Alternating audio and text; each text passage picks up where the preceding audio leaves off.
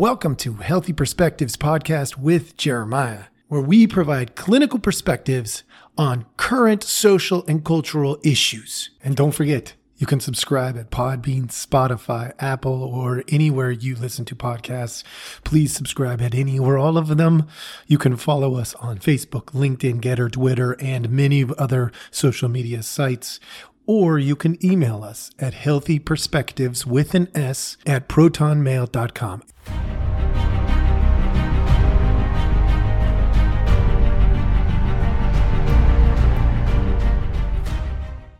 All right, welcome back. Thank you for joining us again. Hey, today we're going to address who you're gonna blame. I don't know why, but this morning when I was uh, when I was thinking about just stuff, like my brain just does that. Um, the the Ghostbusters theme song was going in my brain, and uh, I happened to be looking at some stuff and noticing just how much blame is going around. And so uh, I'm, I'm going to come at this a little bit different than maybe I have in the past. That's my hope, at least. Um, and and here's here's what I'm going to start with. If you blame someone for your failures, in order to remain congruent, consistent, trustworthy, believable, you then have to blame somebody for your success. That's how it works. Otherwise, you become an unbelievable character. Your story, your plot line is inconsistent, incongruent. It doesn't flow, it doesn't make sense. So, if you're going to blame somebody for your failure, then you have to turn around and blame somebody when you have success. Meaning, you never get credit for a dang thing that you ever try in your entire life. That sucks. And that's not right. I'm not saying you can control a lot. The truth is, there's more that we can't control than we can. But when you make efforts to live a consistent, congruent life, you should get credit for the successes that occur. That's what should happen. So, what I've seen, these are things that I've seen. And, and I, I've seen these things recently in the past. I guarantee they're coming in the future. I've seen Democrats blaming Republicans and Republicans blaming Democrats. I, I had this notion today uh, where I was just thinking, like, what would happen if instead of uh, blaming one another, uh, we were to take those two very powerful entities called the Democratic Party and the Republican Party and work toward a common goal? We'd, we'd be unstoppable. It would be incredible. Now, I'm not suggesting that we're going to agree on everything. But just imagine if we worked toward a common goal, something that matters, something that truly matters, instead of getting caught up in all of this drama. It would change everything. I also see countries blaming countries. As if another country can dictate our identity. Like, why would we give them that power? That's ridiculous. And vice versa. I love the fact that there's differences in cultures, in countries. Cities blaming suburbs, suburbs blaming cities.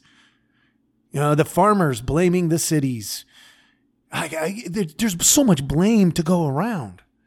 Students blaming teachers, teachers blaming students, athletes blaming coaches, coaches blaming athletes, media blaming media. This this blame game that is going on is a disaster. It's a disaster because what we're doing in the process is getting distracted from what actually matters. And it's kind of terrible. And by kind of, I mean a whole lot terrible. It's a vicious cycle. Vicious. Here's the reality whether you want to admit this or not. This is the reality. It seems easy to blame. So we do. It's, it's a lot easier than dealing with it, isn't it? So blame. It stops productivity. It stalls things. It just stops productivity right where it is. We cannot make progress relationally, in many cases politically, or as a, a world, as a country, as a city when we're blaming people for what we cannot accomplish. Unite people and see what happens. it's a totally different outcome. The vicious cycle avoids responsibility. Right? It's it's a way of never having to be wrong. You know what? You're wrong sometimes. Suck it up and deal with it. I have to. As a therapist, when I get things wrong, I'm risking harm to a client. I have to be really careful to try not to get things wrong. I'm constantly prefacing things with, hey, look, I make recommendations. If they don't fit, don't use them. That's prepping them for their decision. When it succeeds, when they get it right, it's their fault. When they get it wrong, it's their fault. Why?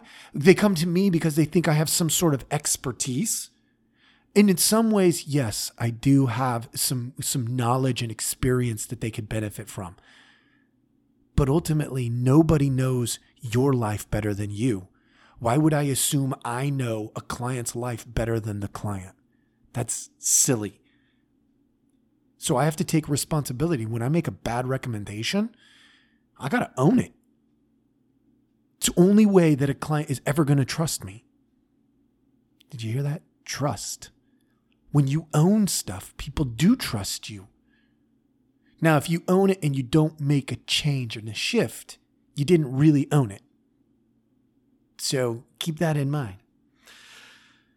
It destroys friendships. This whole vicious cycle destroys them. Friends fall apart, families fall apart, businesses fall apart, cultures fall apart, nations fall apart groups of any kind can fall apart when we get into this vicious cycle of blame, blame, blame, blame. In the short term, it looks like it might work sometimes. When we all blame one thing, then we can unite to go after that one thing, right? But why does there have to be some sort of enemy? Why can't there be some sort of productivity? Why can't we achieve some more abstract things like love and kindness and respect. We could. We could. It's just easier to, to, to find something to blame. Just like we started, it's easy to blame. It's hard to live a life of, of goodness just for the sake of, I don't know, trying to be good. That's a tough thing to do. So back in August, I this is a little detour here. In in August, I was uh, doing this experiment with Twitter. And those of you who've followed me for a little while, you, you probably heard that episode. I was pretty harsh and critical of Twitter.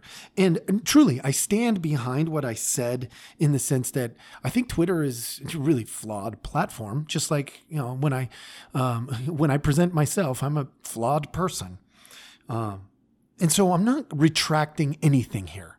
What I'm saying is if I'm going to be tr- totally, completely honest with you, there are some things about that experience uh, that I needed to learn.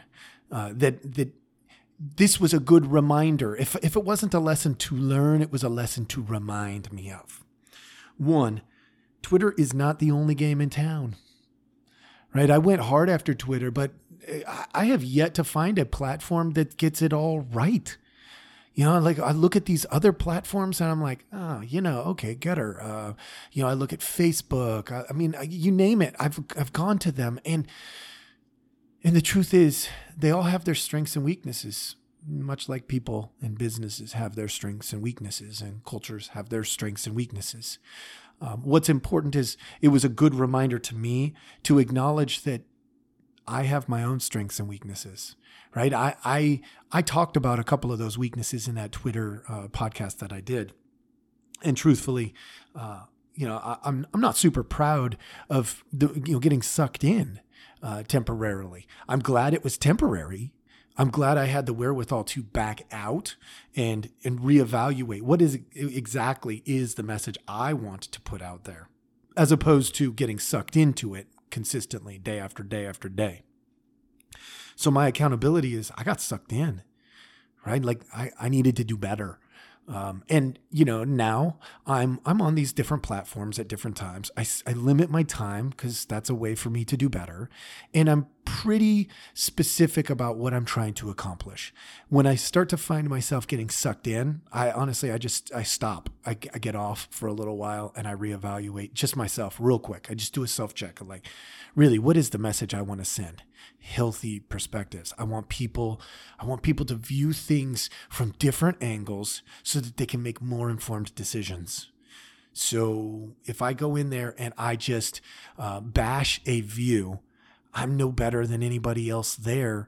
And not that I'm trying to be better than anybody, but it's not going to help the conversation, right? So getting people to pause and go, yeah, what if there's a different view?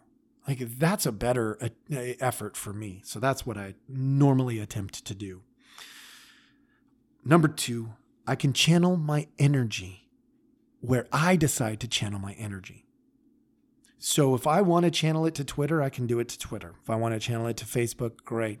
If I want to do it to LinkedIn, which for me has been a, a much more um, uh, appropriate site for what I'm trying to do most of the time, but that that's me making a conscious choice to go where I think um, my message is willing to be heard. Because if they're not willing to hear it on Twitter, like, why am I wasting my time? Right? So I got to channel my energy because I have, just like you, a limited, uh, a, you know, time, energy, and resources. I just have limited time, energy, and resources, just like you. So where I put it matters. And I can choose to be loving in my interactions. I don't have to choose to be combative just because I enter a combative conversation. I just don't. I can be different, and that's okay. Number three, my decrease in activity on their platform, whatever platform I decide to decrease on, that's my best weapon. They want my time, energy, and resources. They want your time, energy, and resources. When I put down mm, social media and I go, uh, you know, play soccer with my kid, that is me telling them they are not as important as they think they are to me. My kid is more important. When I go to the bank instead of, uh, you know, do an online thing with the bank, I'm telling them that the tellers matter to me. The people working there make a difference in my day. So I could stop, put my phone down, and go for a walk and bump into whoever I bump into on the sidewalk. Might change a day. My own? Definitely. But somebody else's too, possibly. Just because I put it down, which is my biggest weapon.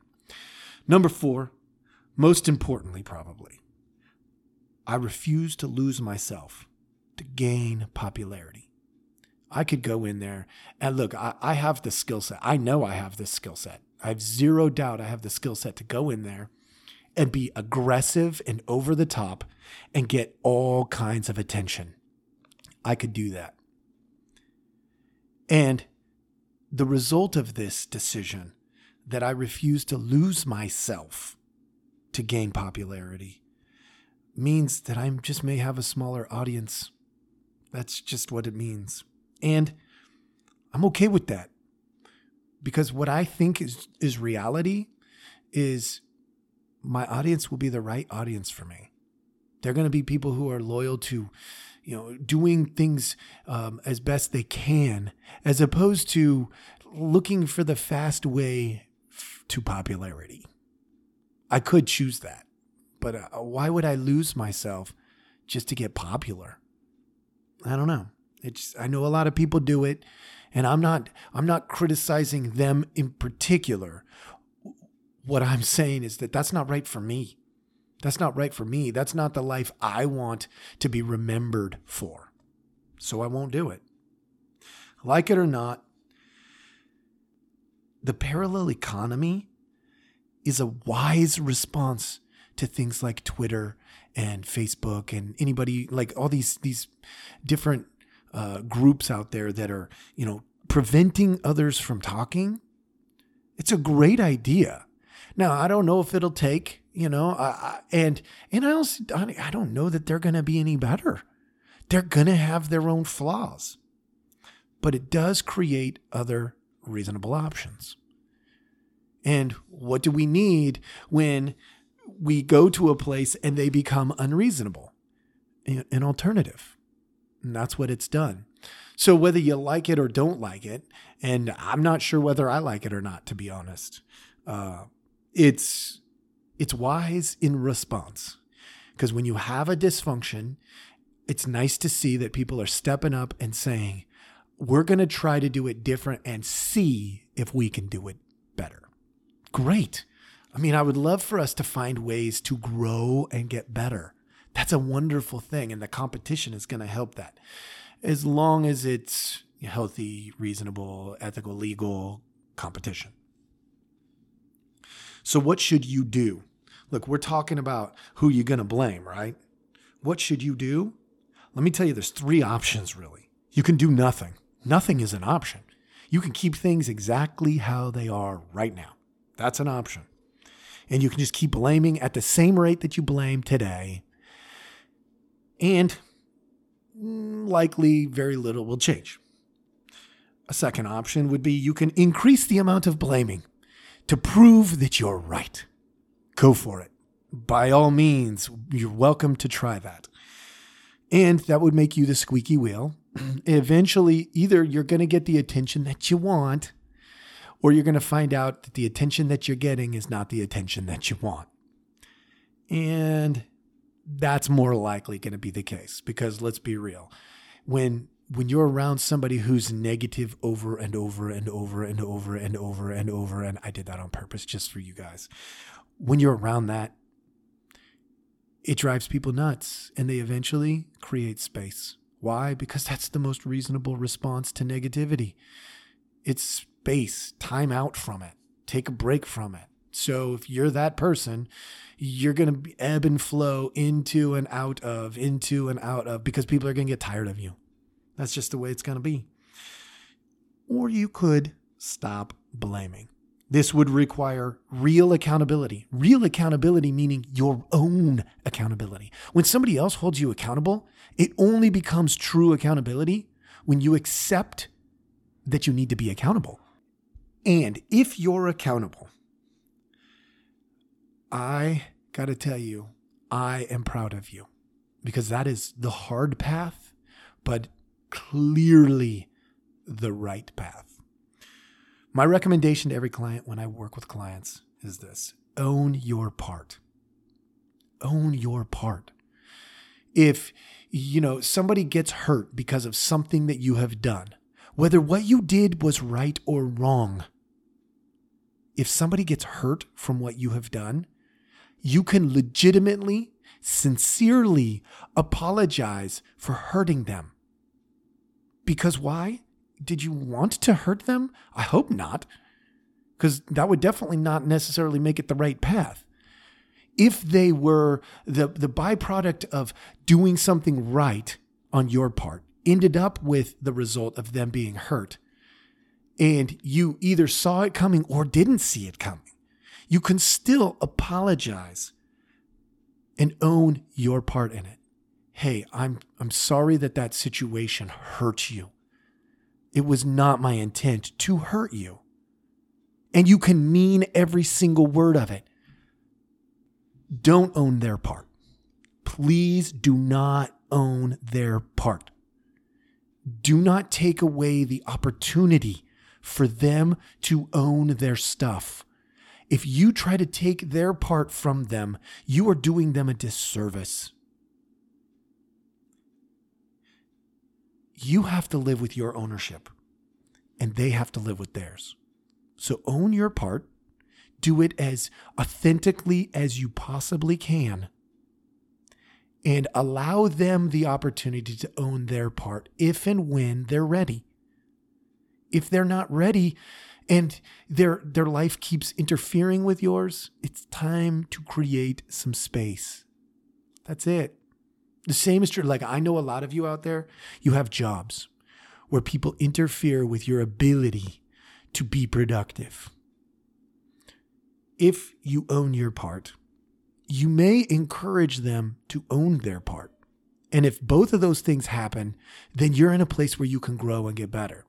If you own your part and they are unwilling to own their part, whether it's your boss or your employees or whatever, then you probably need to get into a new line of business because it's not going to work until people around you and you are willing to own your part. So that's what I recommend to clients. And that means that's what I need to recommend to you. Look, look at yourself, look at what you can own and own it. Don't own more than you should. Just own your stuff, do it authentically, and let's see how much we can change the conversation when it happens.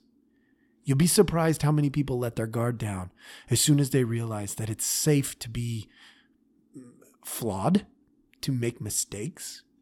It's surprisingly uh, confident building to know that mistakes are not going to be attacked and you're not going to be lit on fire for it. Because that would be a terrible response to somebody owning their stuff. And yes, I know that that does happen. But if that happens, that's just a clear sign it's time to separate from where whoever wherever you are. Right? It's you're not running away from it what you're doing is saying, yeah, no, I don't need to tolerate that. I'm going to own my stuff. I'm going to continue my growth. I'm just not going to do it with you because you're mean and cruel. And it's okay. It's okay for me to move on. I don't have to do that with any spite or vindictiveness. I just be like, you know, I'm not really interested in being here. The environment is unhealthy. Until there's a, a change and a real accountability comes in, I'm just going to go elsewhere. Thanks. And it's pretty much, I know that doesn't seem simple because people get tied down by things like money, but it's really that simple. Because truthfully, if you're growing and you're getting better, you're going to find some better situation. It's going to happen. Okay, I hope I gave you enough to chew on for today. Thank you so much for joining us. Have a great day. We really hope you enjoyed this episode. Please take a look at our website at www.healthyperspectives.com with a dash in between the healthy and the perspectives. Make sure there's an S at the end. .com. So again, www.healthy-perspectives with an S.com.